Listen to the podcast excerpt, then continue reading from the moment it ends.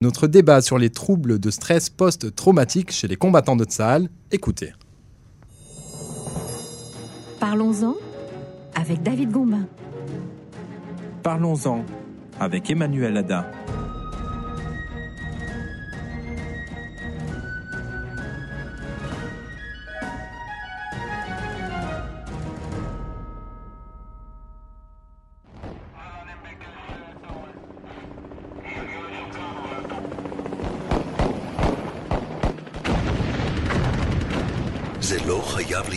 איתכם כל החיים. אל תתמודדו עם זה לבד. התקשרו לנט"ל, 1-800-363-363 או בצ'אט שבאתר.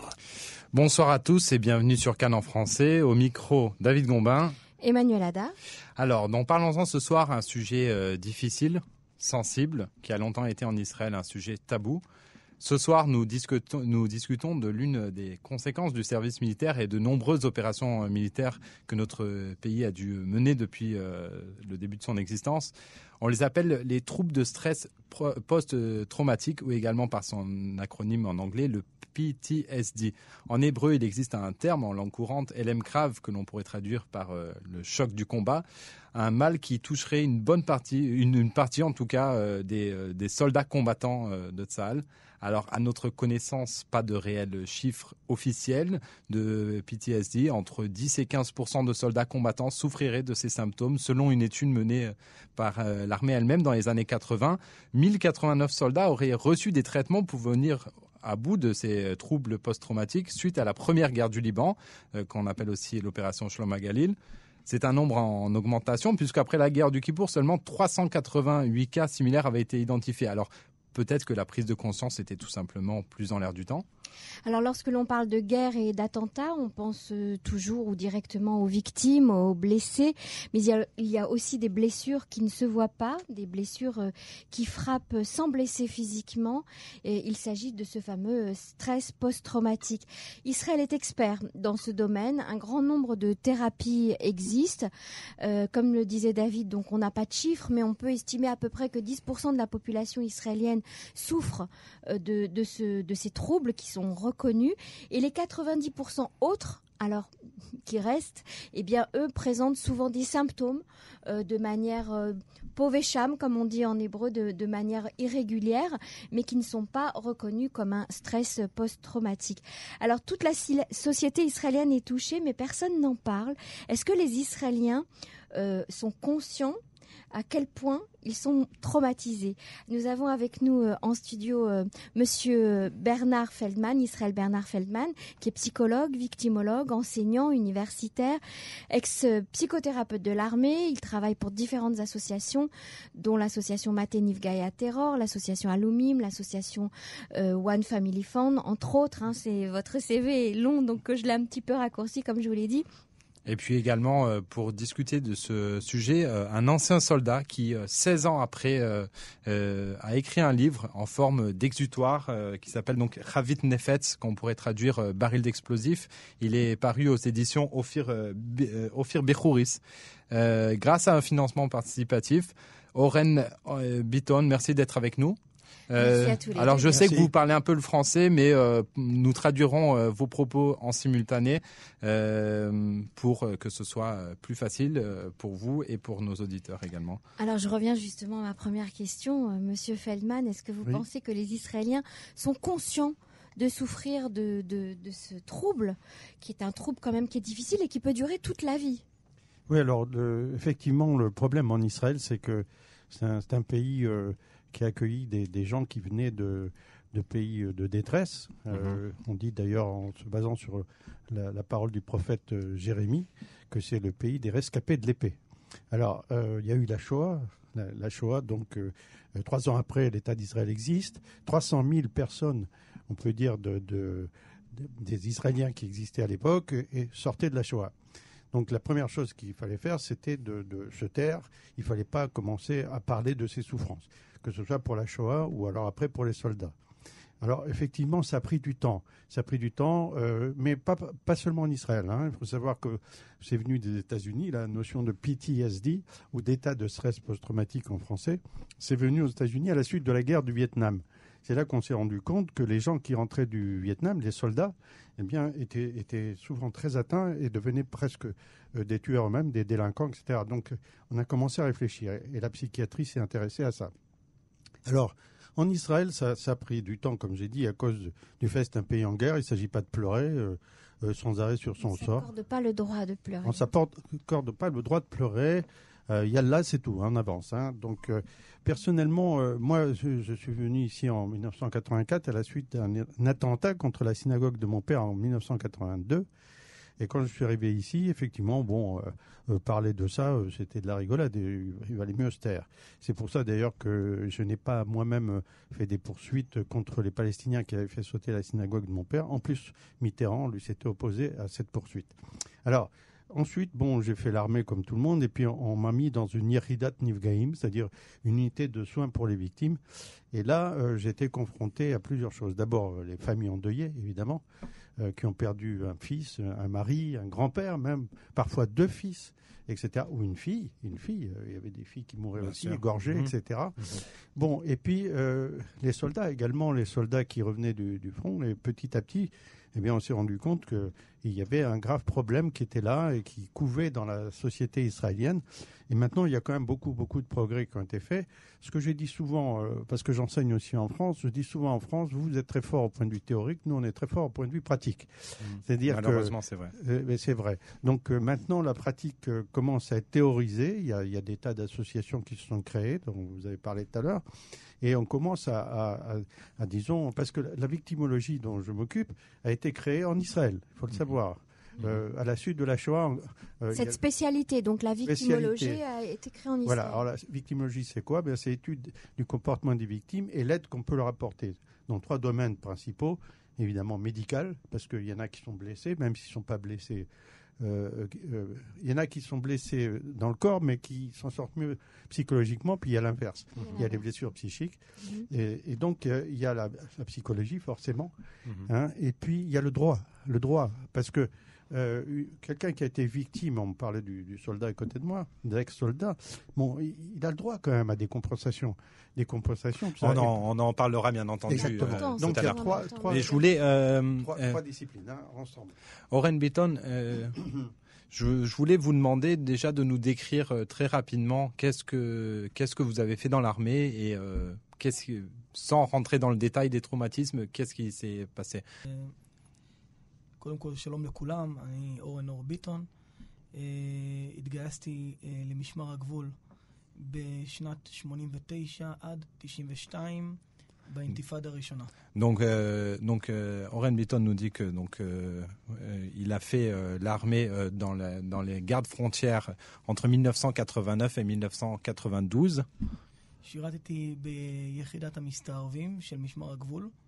Donc il a servi dans une unité euh, undercover, comme on dit. Euh, donc, euh, commando spécial. Commando spécial. Donc il était combattant et également mefaked, donc commandant. de son de son unité.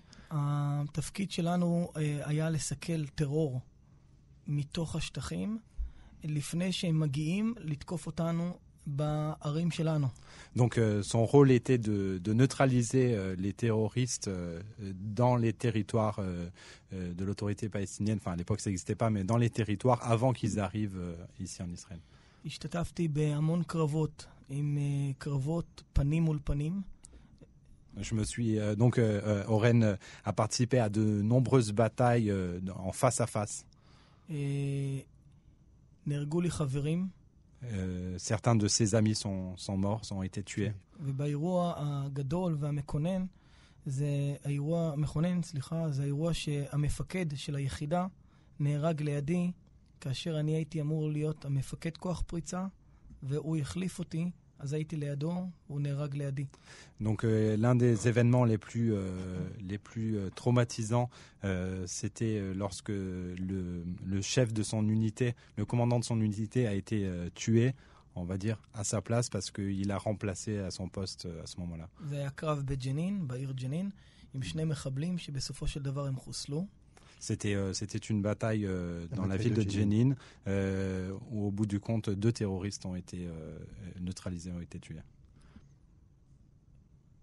מספר ימים אחרי שהאירוע הזה הסתיים והמפקד נהרג, אני הרגשתי מאוד מאוד, לקחתי את זה מאוד קשה, כי אני הייתי המפקד בכוח פריצה, והוא החליף אותי. Quelques jours, euh, donc dans les jours qui ont suivi cet événement, euh, il s'est senti, euh, c'était très très compliqué pour lui parce que en fait, il, il aurait dû euh, être à sa place et c'était très compliqué à gérer. אני זוכר שחזרתי הביתה יומיים אחרי, אימא שלי לא ידעה שאני ביחידה כזו. אימא שלי לא ידעה כלום על היחידה, היא חשבה שאני בכלל ספר ביחידה, Il se, souvient que donc deux jours après cet événement, il est rentré chez lui. Sa mère ne savait pas euh, le réel euh, rôle euh, qu'il avait dans l'armée. Il pensait qu'il était coiffeur dans, à l'armée. Bien sûr, il était interdit de, de raconter tout ça.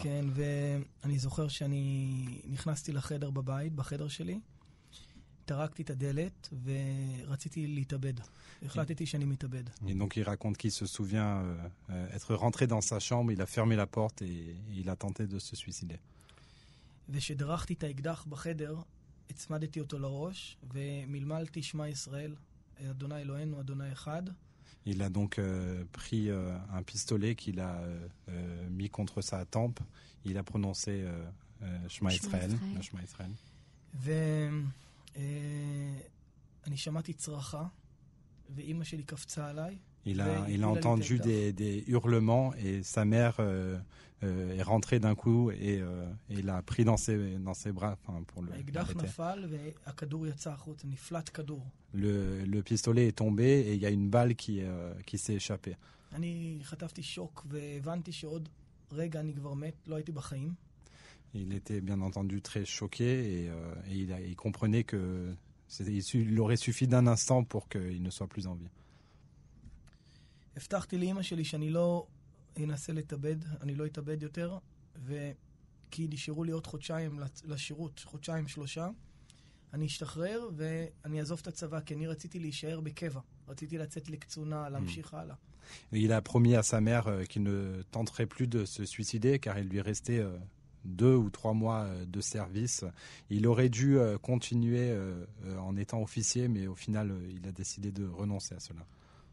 אה, השתחררתי מהצבא, אה, והדבר הראשון שעשיתי זה עליתי על מטוס וברחתי. רציתי לברוח מה, מהתופת. Lorsqu'il a donc lorsqu'il est sorti de l'armée, euh, la première chose qu'il a fait, c'est euh, il est monté dans un avion et, et il a fui tout ça תזוני. כי- aux États-Unis. הייתי, גם בניו יורק כשהייתי, אה, התהלכתי, והיה איזה יום אחד, היה סירנות של המשטרות, ואני קיבלתי פלשבק כזה, Et même à, New York, euh, il entendait euh, les sirènes euh, des ambulances de la police et ça lui euh, euh, ça lui rappelait des choses, des flashbacks qui revenaient. אני זוכר שהתחלתי לרוץ, ולרוץ, לרוץ, לרוץ, לרוץ, לרוץ, עד שמצאתי את עצמי בקושי נושם בסנטרל פארק. Il se souvient euh, comme ça courir dans les rues euh, sans arrêt, sans s'arrêter euh, jusqu'à qu'il arrive à Central Park. הרגשתי שרצים אחריי אנשים ורוצים להרוג אותי. Il avait la sensation que les gens euh, le poursuivaient, couraient derrière lui et, et voulaient simplement voulaient le tuer. לא, לא מצאתי מנוחה גם שם. המשכתי לאירופה, לשוויץ, והסתובבתי כל הזמן וחיפשתי מקום. הייתי, הדרכתי אפילו בקונגו, באפריקה. Il ne trouvait pas de, il ne trouvait aucun repos. Il, il, a été dans plusieurs endroits dans le monde, plusieurs pays. Il a même été au Congo pour euh, former des soldats là-bas. Le président Lissouba pour le président Lissouba de... du Congo. Okay, mhm. Congo. Mm -hmm. Et המשכתי, המשכתי לחפש ולא מצאתי. גם בתל אביב, שהסתובבתי באוטובוס, בכל מקום, Même, même, euh, même euh, en plein Tel Aviv, euh, il se promenait euh, לא מצאתי. euh, dans, des, dans le bus. euh, Il n'y avait aucun moment de répit en fait. הייתי קם בסיוטים בלילה, הייתי מרגיש את הלב שלי עוד שנייה בחוץ. Il se ואני réveillait de, מזיע כולי. il se réveillait euh, euh, de cauchemars. euh, il transpirait énormément. Il, euh, il suait de, de ses cauchemars. הבנתי שיש בעיה, רק לא הבנתי מה הבעיה. Il comprenait qu'il y avait un problème, mais il comprenait pas quel était le problème. אנחנו שירתנו ביחידה שראינו הרבה דם, הרבה מחבלים, Ils חיסלנו ont, ils ont הרבה fait leur מחבלים, service. Ils ont fait leur service dans un, dans une unité où il y avait beaucoup de sang. Euh, Où ils ont arrêté et tué Oh. beaucoup de, de terroristes. וכ- Et les rêves qui, qui lui venaient en pleine nuit pensaient que c'était quelque chose de normal, quelque chose de normatif. Parce que c'est ce qu'il savait faire. Personne ne vous a jamais parlé de ça à l'armée Votre femme donc était à l'époque votre petite amie. והיא אמרה לי, אתה קם בלילה ואתה רץ בבית ואתה אומר אש, אש, Et פייר, אש, euh, אש, donc אש, euh, sa femme lui disait euh, mais tu te lèves la nuit, euh, tu, tu cries ואתה חייב אה, אולי לבדוק משהו, ואמרתי לה, לא, אני התביישתי. et il faut absolument que tu que tu ailles vérifier La- ça la et, honte, et, euh, כי euh, et il הרגשתי disait, שאני moi כל j'avais כך honte. חזק, ומה אני עכשיו אלך לדבר עם דוקטור? Moi Je- qui suis un soldat si fort, euh, Voilà, ben je là vais je aller crois voir qu'on un arrive médecin, on euh, arrive au, au cœur du, euh, du sujet. à, l'endroit qu'on voudrait euh, discuter avec Monsieur Feldman. Est-ce que les soldats à l'armée sont préparés? Est-ce qu'on leur parle des conséquences de la guerre les conséquences autres que les blessures et, et- et les victimes? Euh, Est-ce qu'il y a une prise en charge au sein de l'armée euh, pour ce problème-là? Alors, il y a- normalement, il y a une prise en charge, effectivement, mais euh, encore une fois, il y a la honte de- d'en parler. Comme Yaron rappelle l'a dit très bien, oui. Voilà, je me rappelle d'un soldat euh, qui, euh, qui avait pensé aller voir l'assistante sociale hein, donc, euh, de l'armée. Et puis tous tous les autres ont dit quoi T'es t'es- t'es une femmelette, quoi, tu, pourquoi tu vas aller le voir, etc. Et personnellement, j'ai une expérience. J'avais été lors de la première intifada, donc j'ai reçu une barre de fer comme ça sur la tête. L'officier m'a mis un pansement. Il a dit aux autres, regardez, c'est comme ça. Et puis après, je lui ai dit, qu'est-ce que je fais? Il m'a dit, tistader. Tu te débrouilles et tu vas à l'hôpital. Mais quel hôpital? À Gaza Donc euh, il a fallu que je me débrouille. Et c'est ça Israël. C'est-à-dire, Israël, c'est euh, Yallah, on avance et puis on va pas commencer à pleurer. Le Oui. problème, c'est qu'après, il y a tous tous ces symptômes qui ont été très bien Oui, il les a très bien décrits. très ouais. bien décrit. Euh, par exemple, il y a un des, des symptômes de, de l'état de post- stress post-traumatique, c'est lorsque le sujet est exposé à des indices vous voyez, qui vont évoquer les événements. Par Mhm. exemple, le bruit, Le- les le- odeurs, les odeurs, les sirènes, les sirènes, euh, la vision d'un objet, la vision d'une personne, la couleur. la couleur, la vision même d'un animal, etc. Parfois une pensée, etc. Tout ça va faire que tout revient. Alors, euh, il y a deux sortes de PTSD ou d'état de stress post-traumatique. Il y a celui qui est aigu et il y a celui qui est chronique. Alors, aigu, ça veut dire quoi? Ça veut dire que un, un- un soldat peut, ou quelqu'un dans un attentat peut être exposé une seule fois un, un événement terriblement traumatique. Mais là, on parle de, de quelque chose de chronique. C'est-à-dire que à partir du moment où vous êtes exposé en permanence à des événements traumatiques, on peut bien supposer que pour en guérir, c'est beaucoup plus dur. Le problème, encore une fois, c'est qu'aller voir un professionnel, alors qu'on n'est pas des malades à la base. Mm. Le, le traumatisé n'est pas un malade mental. Simplement, il a vécu des choses très dures, très, très traumatisantes. Donc, aller voir quelqu'un, c'est très difficile. C'est pour ça que parfois, eh bien, il suffit de tomber sur la personne qu'il faut. C'est-à-dire la personne qui a, qui a l'écoute, la personne qui a un contact humain très fort, qui n'est pas un professionnel, euh, qui va aider vraiment euh, euh, le- l'ex-soldat ou le soldat pour qu'il s'en sorte. Alors que le professionnel, parfois, ce que je disais tout à l'heure en aparté, il faut d'abord ce qu'on appelle établir l'alliance psychothérapie. Ça veut dire qu'il faut que d'abord qu'il y ait une alliance avec le patient. Moi, je m'occupe des, des victimes d'attentats en France qui ont fait l'ALIA et, et tous ont parlé avec des psychologues, des psychiatres. Mais ils ne veulent plus en parler, ils veulent pas les voir, etc. Il a fallu d'abord que je me présente comme un être humain, c'est-à-dire non pas un professionnel qui arrive, je vais chez eux, etc. Vous ne pensez pas que les parents, justement, de ces soldats ont un rôle très important à jouer, justement, à ce niveau? C'est-à-dire savoir euh, percevoir et capter et, et décrypter euh, ces symptômes-là, il n'y a que les parents qui peuvent le faire. Oui, mais souvent c'est très difficile. Ça a très bien été dit.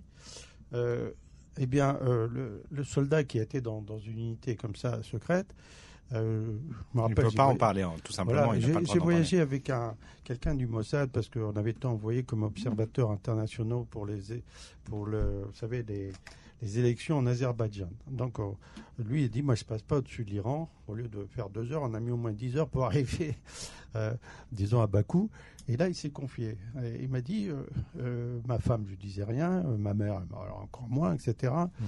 Et il m'a dit exactement la même chose. J'ai tué énormément de gens. J'allais en mission, etc. je, je pouvais en parler à personne. Donc aux parents, c'est très difficile. À sa mère de dire tout ça. Tout ça Mais Oren, vous disiez quelque chose qui, qui est aussi im- important, euh, puisqu'on parle de la perception justement de ces troubles post-traumatiques au sein de l'armée. Vous disiez, il y avait un psychologue, mais si on y allait, c'était la première, euh, c'était une première étape. En fait, on, on savait qu'ils allaient nous envoyer vers le cabas. Donc c'est la porte vers la sortie et on veut pas. Voilà. Est-ce que ça, vous pensez que c'est quelque chose qui, qui, qui a changé depuis, euh, depuis le moment où vous avez fait votre service אני רק רוצה ברשותך אה, Je אה, voudrais juste, avec votre permission, להגיד לך מתי השלב שהבנתי ממה אני סובל. Euh, vous racontez euh, justement le moment où j'ai compris, euh, là je parle à la première personne parce que ça va être plus simple, le moment où j'ai compris euh, לפני euh, שאנחנו le, ממשיכים- problème, le problème, euh, quel était mon problème. לנושא של הטיפול. השלב שהבנתי שאני צריך טיפול, Mhm. זה השלב שלא הייתה לי ברירה. Le, euh, le moment où j'ai compris que j'étais, euh, que je devais euh, suivre un traitement, c'était euh, ce- le moment où je n'avais plus le choix. זה השלב שאני יושב בבית בלילה על כורסה, Et, euh, C'était donc euh, le soir, euh, je- j'étais euh, sur mon canapé, אני עוצם את העיניים ואני נכנס לתוך הסיוט, לתוך ה... j'ai fermé les Flashback. yeux et je, של ג'נין, Et je me suis Sur le retrouvé Stachim. dans un flashback où je me retrouvais euh, à Jenin, euh, dans les territoires. והבת שלי, בת שש, Et ma, et שהייתה ma אז, fille qui a 6 ans, qui à Avait l'époque six. avait 6 ans, היא חיבקה אותי, רצתה לחבק אותי, elle voulait me, elle voulait euh, m'enlacer. ואני חנקתי אותה כמעט למוות. Et moi, j'ai failli euh, l'étrangler, euh, quasiment la tuer. כן, זה קשה. Très dur. זה קטע ששבר אותי. C'est vraiment quelque Le chose risque qui côté. m'a, qui m'a écrasé, qui m'a détruit. אשתי אמרה לי Ma femme m'a dit si je ne fais pas quelque chose, si je ne suis pas un traitement maintenant, euh, nous allons divorcer.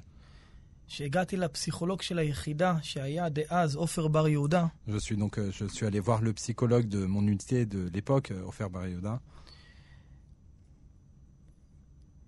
הוא הסביר לי מה זה PTSD. C'est lui qui m'a expliqué ce que c'était le PTSD. ואז אני נשבעתי שמהיום אני עוזר לאחרים. Et j'ai juré qu'à partir de ce moment-là, j'allais aider les autres.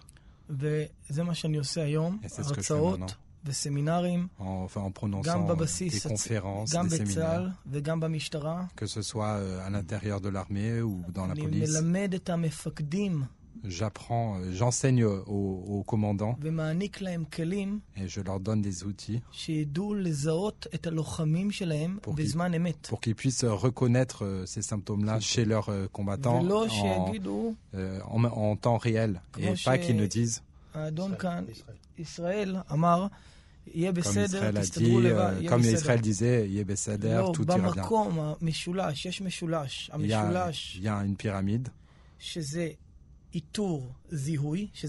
Euh, tout d'abord, euh, euh, c'est d'abord identifier. Tipul. soigner. soigner. Et euh, soigner dans l'unité et, et, accompagner en dehors de l'unité. S'il manque l'un des éléments que j'ai cités et qu'il ne se trouve pas dans le système, ça mène soit au suicide, משנים זהויות.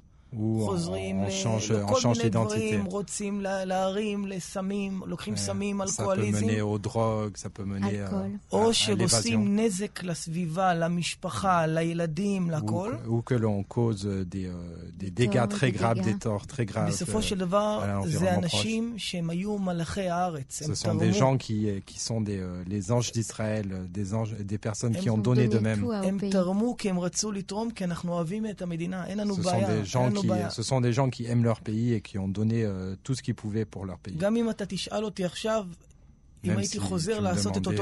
Si ce que je, si je, si je, si j'aurais refait la même chose. Je vous dis que oui, bien sûr. Nous n'avons qu'un seul pays et il faut le défendre. Et, et mon, et fils, euh, Ofek,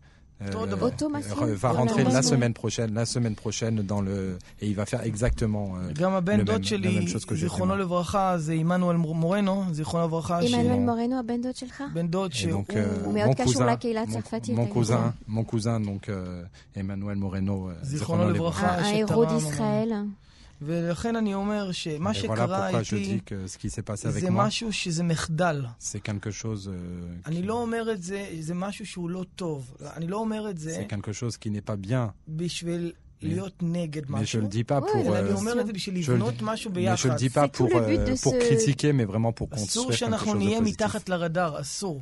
Il faut צריך pas, il faut pas לטפל בבעיה. que, il faut, il faut pas euh, éliminer, il faut pas. euh, cacher tout Cacher ça le sous problème, le, voilà, problème. exactement. C'est justement le, le but de cette émission, c'est de- d'in- d'informer nos auditeurs euh, francophones ou qui sont souvent de nouveaux immigrants qui ne connaissent pas pour eux l'armée, c'est un symbole, c'est un modèle, ce sont des héros, ce sont des tzadikim, mais on- ils ne connaissent pas la, la face cachée euh, de l'armée, de la guerre, etc. Et c'est important de leur donner tous ces éléments pour que, comme vous le disiez tout à l'heure, ils puissent identifier, reconnaître quand il y a un problème. Vous êtes d'accord, Monsieur Feldman, avec euh, la description et le, le triangle dont a parlé euh, à l'instant Oui, je, notre tout- ami je suis tout à fait d'accord. Euh, surtout, euh, des, familles, des familles entières peuvent, peuvent être atteintes, des populations entières peuvent, peuvent être atteintes euh, par, par la guerre, par tout ça. Et donc, euh, effectivement, c'est quelque chose qu'il faut euh, traiter très, très, très rapidement. Mais alors, Alors, pour ce qui est des Français. Justement, c'est avec votre permission, justement, je voudrais qu'on passe au traitement possible et qu'est-ce qu'on fait. Oui. Mais juste avant cela, on va écouter euh, quelques notes de musique Une pour un petit peu se détendre. Et c'est une chanson très spéciale parce qu'elle a été écrite par un très très grand artiste français et il parle des soldats d'Israël. Il s'appelle Serge Gainsbourg, c'est le sable et le soldat. Oui, je défendrai le sable d'Israël, la terre d'Israël, les enfants d'Israël, quitte à mourir pour le sable d'Israël, la terre d'Israël, les enfants d'Israël. Je défendrai contre tout ennemi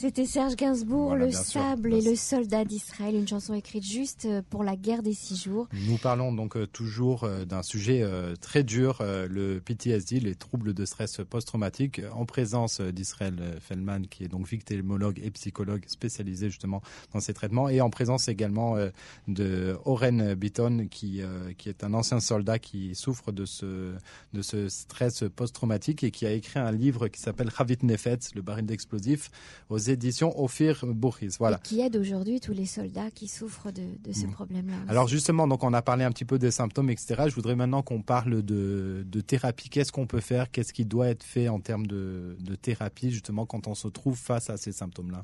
Euh, Israël Feldman Oui, alors, comme je disais tout à l'heure, la première chose pour le professionnel, c'est d'établir une alliance avec, avec, le, avec le traumatisé. Ce qui n'est pas simple du tout, je le répète. Pourquoi? Parce que euh, il y a beaucoup d'opposition intérieure chez, chez la personne, mais également extérieure. Euh, comme on a dit au début, en Israël, on n'aime pas ceux qui larmoient ou qui pleurnichent. Bon, ça c'est la première chose. Une fois que l'alliance est bien établie, alors après on a plusieurs euh, solutions. Il y a ceux qui ont des visions c'est-à-dire des, des images qui reviennent, ce qu'on appelle les images euh, récurrentes. De, donc il y a, il y a de, des traitements euh, pour arriver à sortir cela de. de, de- Alors, c'est des traitements médicamenteux Comment Non, ça non. se passe? Non. c'est, une sorte de conditionnement, si vous préférez, Mhm. positif pour arriver à ce qu'il ne voit plus ça. Mais ça suffit pas. Ça suffit pas parce que le symptôme peut, peut réapparaître pareil. Par ailleurs, une chose très importante que je, je veux dire, 70% de gens qui ont été traumatisés meurent après. Meurent après, soit par suicide, comme ça a été dit, mais pas seulement. Ça peut être aussi par, par une maladie grave, ça peut être écrasé par une voiture. Euh, J'ai parlé avec un soldat qui avait été à la guerre du, la première guerre du Liban et euh, il avait failli mourir. Pourquoi? Parce qu'une femme arabe est arri- arrivée avec un, un bébé et donc le- le- le- l'officier a fait baisser les armes. C'est normal, mais elle s'est fait exploser avec son bébé. Donc il y avait des morts partout, etc. Lui, il a été blessé, il s'en est sorti plus ou moins, mais il a dit je prends l'avion dès qu'il est sorti de, de l'armée, je prends l'avion, je vais en Argentine. Ben, il s'est fait écraser par une voiture à Buenos Aires. Ce que je veux dire par là, c'est qu'on l'a chiffré. On a fait un congrès à Montréal sur cela. 70% des gens qui ont vécu un événement grave et qui souffrent de PTSD peuvent mourir. Mourir pas seulement en se suicidant, comme ça a été dit, Mais par mais mourir par n'importe quoi. par. Tout mon travail, je, je termine. Oui, je vous en tout prie. mon travail, c'est d'abord de les rendre conscients de ça. Ils ne sont pas conscients. Prendre conscience du, du danger dans lequel ils sont, c'est-à-dire peuvent mourir. qu'ils peuvent mourir. Là, je travaille actuellement avec un, un garçon qui a vécu la- l'attentat de, de- de Toulouse et, et je lui dis ne retourne pas en France. Il veut retourner en France. Mm. Et il ne peut pas supporter les Arabes. Je dis mais tu vas mourir tout de suite. Mhm. Donc euh, je Donc c'est travaille. le danger. Oren Beaton, je sais que donc euh, vous vous avez euh, donc quand vous avez décidé de vous soigner, euh, on vous a proposé euh, un traitement médicamenteux donc d'un psychiatre. Vous vous avez décidé de dire euh, non, de pas suivre ce, ce trajet, enfin ce, cet itinéraire, on va dire, de médicaments euh, psychiatriques euh, très lourds. Pourquoi אני אסביר לך משהו. אה, הטיפול בנפגעי פוסט-טראומה, לדעתי, ואני... אה, איך אני אגיד לך את זה? אני, אני שייך לקבוצה, Euh, Selon moi, Euh. selon moi, le- les traitements euh, médicamenteux euh, pour euh, les post-traumatiques, ça appartient à, à un groupe. קבוצה שאנחנו אה, רוצים לעבוד בשיתוף פעולה עם משרד הביטחון, עם אגף השיקום, סליחה, עם זה- אגף השיקום. Donc c'est un, un, un grou- excusez-moi, c'est un, c'est un groupe euh, qui euh, qui fait partie euh, de Agaf Shekoum, donc euh, le, le secteur des Ouais, service de Ah. réhabilitation. services de réhabilitation. Merci. ה- ה- המות- המטה, המטה הוא נקרא המטה לשיקום לוחמים ולוחמות. le siège de réhabilitation euh, pour les combattants et combattantes. Nous avons des solutions car nous, euh, nous maintenons que ces, médicaments euh, psychiatriques que nous, nous donnons pas les, ne sont pas les bons. Car moi j'ai reçu des, médicaments qui sont faits pour traiter la, la schizophrénie, les, la maniodépressie, למחלות נפש. et les, euh, et Maladies les- et les mentales. maladies mentales. אני שאלתי את הפסיכיאטר שלי, J'ai demandé à mon psychiatre. אני חולה נפש? Moi, je suis euh, malade psychiatrique. הוא אמר לי לא. Il m'a dit non. אמרתי לו, אז מדוע אתה נותן לי כדור של Alors חולה pourquoi נפש? tu me donnes des, euh, des, euh, tu me, des médicaments euh, faits Pour, pour, euh, les, pour un malade pour les mental. malades אז הוא mentaux אמר לי, אין לנו כדור פלא, אין לנו כדור il m'a répondu nous n'avons pas de nous n'avons post-traumatique.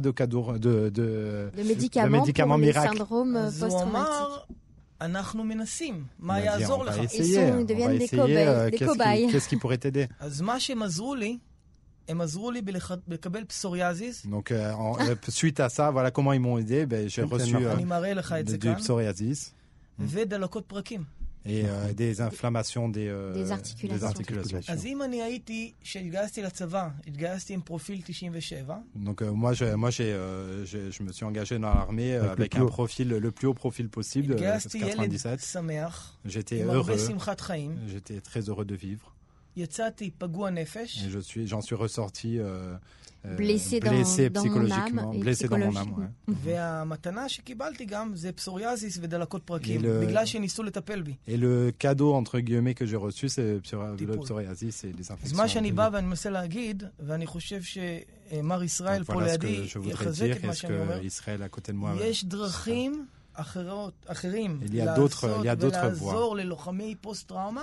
זה לא אותו euh, דבר. euh, אתה לא יכול. לשים אותנו במחלות Ce ne סגורות ce- sont pas les, les mêmes personnes, tout simplement. Euh, עם חולי on נפש, peut pas עם nous, מחלות נפש. אנחנו לא חולי on נפש. peut pas nous mettre dans le même groupe que des euh, malades mentaux. אני אדם נורמטיבי, Moi, je suis un, une יש personne לי normale. אישה, יש לי ילדים, J'ai une femme, des יש enfants, לי עסק, j'ai un, un commerce. נכון, אני חי בסיוטים, Bien אבל היום entendu, אני j'ai יודע des איך cauchemars. להתמודד. Mais je sais comment, euh, euh, comment dire. Je- J'arrive à, à les surmonter J'arrive et à à les surmonter. continuer. וברשותכם, אני פונה לחברים שלי, לאחים שלי שנפצעו בצבא, Et donc moi, j'appelle euh, mes, euh, mes, mes Les, frères, les et mes- frères qui ont été qui blessés à ont été l'armée. blessés à l'armée. שאל תיקחו את הפוסט-טראומה כמחלה ממארת. Ne considérez pas que le post-trauma, donc euh, le PTSD, זה euh, לא מחלה c'est une, ש- c'est une maladie. euh, שמשהו mentale. שצריך למות בו ישר. לא. Ce n'est Non. pas, euh, ce n'est pas quelque chose qui va nous, euh, qui va Tuer. nous tuer. כל לוחם שנפגע בפוסט-טראומה צריך להמשיך להילחם לחיים שלו והוא יצליח. ככה אני המשכתי בחיים,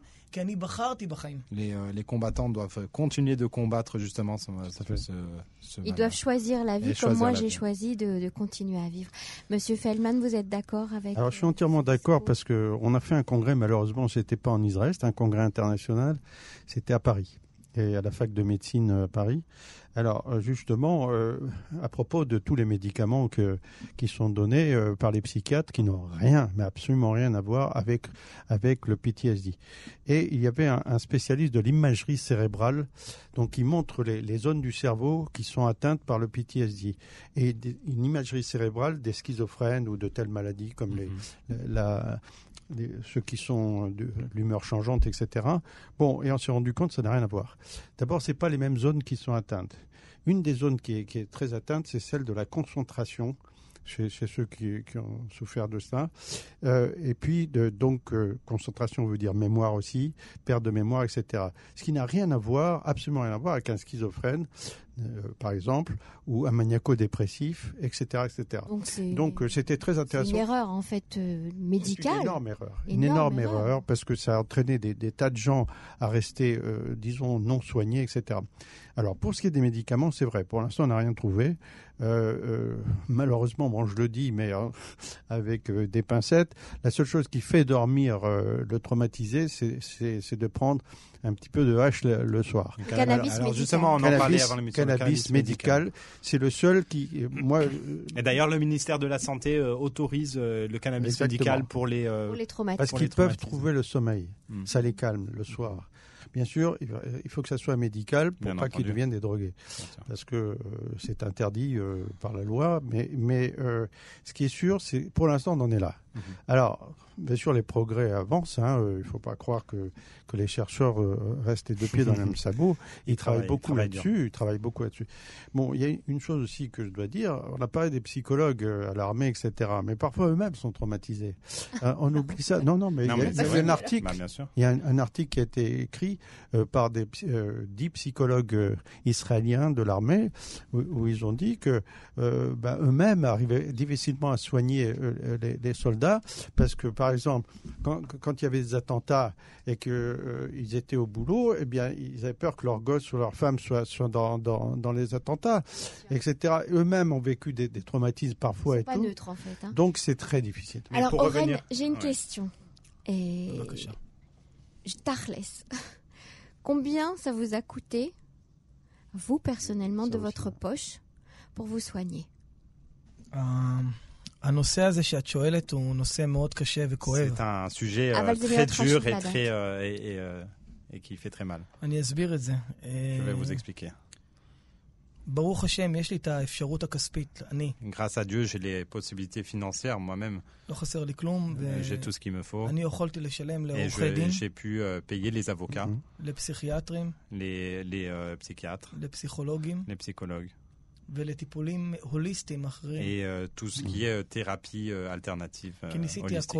J'ai tout essayé. רציתי להיות אבא טוב בבית. Je voulais être un bon père à la maison. לא לצעוק. Je ne לא, voulais pas crier. לא לשבור דברים. Je ne voulais pas לא euh, להיות casser des אימפולסיבי, choses. כי Je אני לא voulais מבין pas מה être עובר עליי. impulsif parce que je, parce que je comprenais pas ce qui m'arrivait. אז אני יכול להגיד לך שאני שילמתי Alors je מעל peux, 100 vous, je peux vous dire que j'ai euh, 50,000 payé shekels. plus de 150 000 shekels עד השלב שהוכרתי jusqu'à jusqu'à l'étape où en fait je- j'ai été reconnu כנכה צה"ל. comme euh, handicapé euh, de Tsahal. Combien de temps ça a pris pour Combien être reconnu לקח לי זמן? כ- קרוב לשנתיים, Ça m'a pris plus, presque deux ans. ואני רוצה לשאול אותך שאלה, Et je, או voulais- אתכם. et je veux vous poser une question. כמה לוחמים אין להם את הכסף. Combien, combien de, de combattants n'ont C'est pas pour cet ça que je argent-là vous ai posé cette כמה question. לוחמים מסכנים אני מקבל Combien אליי de- הביתה, Combien de, de combattants הרבה לוחמים מגיעים אליי הביתה, Moi, il y a beaucoup de combattants qui viennent me voir chez moi ובאים ואני נותן להם את החיבוק et ואת je leur החיזוק. donne, euh, je leur donne euh, justement ויש cet les enlace. enlaces et Je- les- ויש je- לי les- חברים, les- ויש לי עורך דין, ח- J'ai עורך דין רפאל שיין, שהוא גם מקבל תיקים בלי כסף. שמם הנבוקה רפאל כאן, כי... רפאל שיין, כן, בלי כסף. כי למה? כי אני אומר לו, זה מצווה. qui fait ça de façon volontaire comme une mitzvah. n'aide אבל אה, אה, לא. לא, הצבא לא עוזר. הצבא עוזר לקבל טיפול ראשוני. l'armée aide à, à Premier avoir soin. un, אבל אם un אתה premier... בא לבד, voilà. בלי עורך דין, Première ובלי thérapie. מישהו שמייצג Mais אותך si, tu נכון, ne, mais si tu viens euh, sans, euh, sans Seul. avocat, euh, sans les personnes qui savent te défendre, אתה יכול למצוא את עצמך tu peux, בטראומה tu יותר peux קשה. retrouver dans un Qui- traumatisme encore plus grave que cela. תחשוב שאני כבר בבעיה עם טראומה, Parce que euh, je pense que moi déjà j'ai un traumatisme ואני צריך לעבור, סליחה שאני אומר לך את זה, אבל זה, Et אני il faut צריך que je- לעבור que- אונס. et, et c'est un- comme un viol, excusez-moi d'utiliser ce terme, mais c'est comme un viol. אונס. אונס, C'est vrai. ש- שמפשיטים אותי, On me מדברים déshabille, איתי, on me חופרים parle, לי בראש, on me, משגעים אותי, on me rend fou כל avec... מיני euh, פסיכולוגים, avec כל מיני tous ces פסיכיאטרים, psychologues, ces psychiatres. תספר, תחזור, et raconte, תגיד, et re-raconte. ואני לא יכול עם זה, Et moi, ובשביל je- זה גם je peux pas, נגרם moi. לי מה Et c'est שנגרם pour לי, ça הנכות que- נוספת. Et c'est pour ça, Chez et j'ai le même eu un, un handicap euh, supplémentaire euh, qui est le psoriasis. תודה רבה לכם שאתם, אה, באמת, שאתם נותנים את הבמה הזאת לנושא הזה שהוא כל כך חשוב וכואב. אבל אני מבקש mais je להעביר demande- מסר למקבלי Je ההחלטות voudrais, je בכנסת, voudrais faire passer un message euh, à ceux qui, euh, qui שאני- prennent des décisions à ש- la Knesset. שאני נמצא שם ביום שני Et הקרוב, j'y serai euh, lundi prochain. ואני הולך לנאום שם בכנסת, Et je vais y prononcer un לשדולה discours של הפוסט-טראומה שהרימו אותה סוף כל סוף, אחרי הרבה הרבה הרבה נש- שנים Pour- ונפגעו. Enfin, après de, de nombreuses années, on, on commence à en אה, parler à אני fond. מאוד מקווה Et לשנות את J'espère התפיסה vraiment que, של euh, הנושא הזה. euh, j'espère לחבק vraiment, את הלוחמים ולעזור להם, ללוות אותם J'espère- ולקצר את התהליך, לקצר, j'espère, לקצר. euh, j'espère vraiment Qui- pouvoir changer la perception Qui- et, et raccourcir euh, le, le- le processus.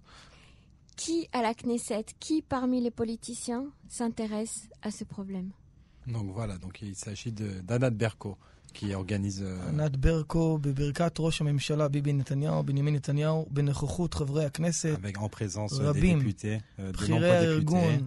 אה, מי שמלווה אותנו זה עורך דין. קליימן, et avec euh, l'avocat Kleiman qui nous accompagne. אה, יושב ראש אה, מחוז תל אביב, Et, bien, et avec euh, le mm. soutien de la ministre de la Culture. Mm. On aimerait euh, euh, savoir ce qui s'est passé à la Knesset la semaine prochaine. On, vous appellera, on, prendra, on prendra des, nouvelles. Pour terminer, cette, émi voilà. cette, émission, Monsieur Feldman, vous vouliez juste rajouter quelque chose sur l'aspect juridique? Oui, ça a été très bien dit à propos de la notion de viol. tous ceux avec qui j'ai parlé ont parlé de viol juridique. Bon, lor- lorsque on, on a souffert euh, à l'armée, qu'on a été blessé physiquement, déjà c'est difficile parce que il fa- va falloir euh, passer des tas d'examens, passer devant des médecins, passer devant des, des juristes, etc. Mais lorsqu'on souffre, on souffre de l'état de stress post-traumatique qui n'est pas vraiment encore bien, bien intégré en Israël, Mhm. alors là, c'est extrêmement dur. On se retrouve, et c'est très bien dit, devant tout un parterre de gens qui ne veulent qu'une chose, c'est ne pas payer. Alors, euh, on- on- la plupart emploient ce terme, c'est-à-dire, je, je me suis sorti de là, j'étais violé. Violé ju- juridiquement, mais violé. vraiment. En tout cas, c'est, il est euh, malheureusement temps C'est la de. fin de l'émission. On, on a- on invite nos auditeurs à, s'intéresser à ce sujet, euh, surtout dans la communauté euh, francophone. qui C'est un sujet dont on parle très très Bien peu, sûr. qui est encore très tabou. Je Et juste euh, rajouter une seconde. Oui. Alors, je, Je m'occupe justement de- de- des Français qui partent à l'armée. Mhm. Euh, comme ils ne font pas le service militaire en France, euh, ils sont pleins d'illusions, comme vous avez dit.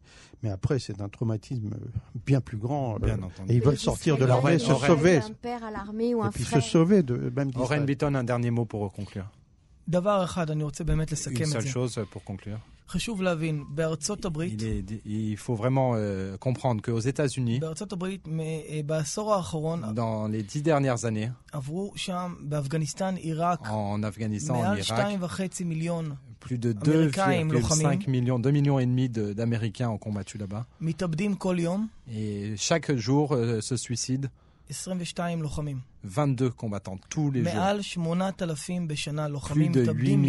Plus de 8000 combattants se suicident chaque année. מה euh, קורה en- aux למשפחות? États-Unis. מה Qu'est-ce קורה qui se passe לילדים? Qu'est-ce qui se passe au niveau des מה קורה familles, des הלאה? enfants אני, המטרה שלי היום זה להסתובב בעולם, בישראל בעיקר, ואני מאוד רוצה Moi, להגיע mon but dans la לצרפת. vie, c'est de, c'est de, d'aller euh, dans le monde euh, et de parler de cela, אני אשמח notamment en France. שיזמינו Et אותי en הקהילה Israël. היהודית Et je, je voudrais que la, בצרפת, la ואני אוכל communauté לה- française, להעביר euh, la סמינרים communauté ולהסביר. juive en France m'en m'invite pour que je occuper pour puisse la en France. parler. כן, Voilà. יש לי- יש לי שותף כאן, Merci ישראל. beaucoup, יכול איתי. merci, merci pour beaucoup votre tous les deux. témoignage. Merci. Merci Merci. tous les deux pour, Merci euh, beaucoup, pour C'est un sujet dont on aimerait encore Oui, parler oui, ça demande beaucoup plus de temps. Merci.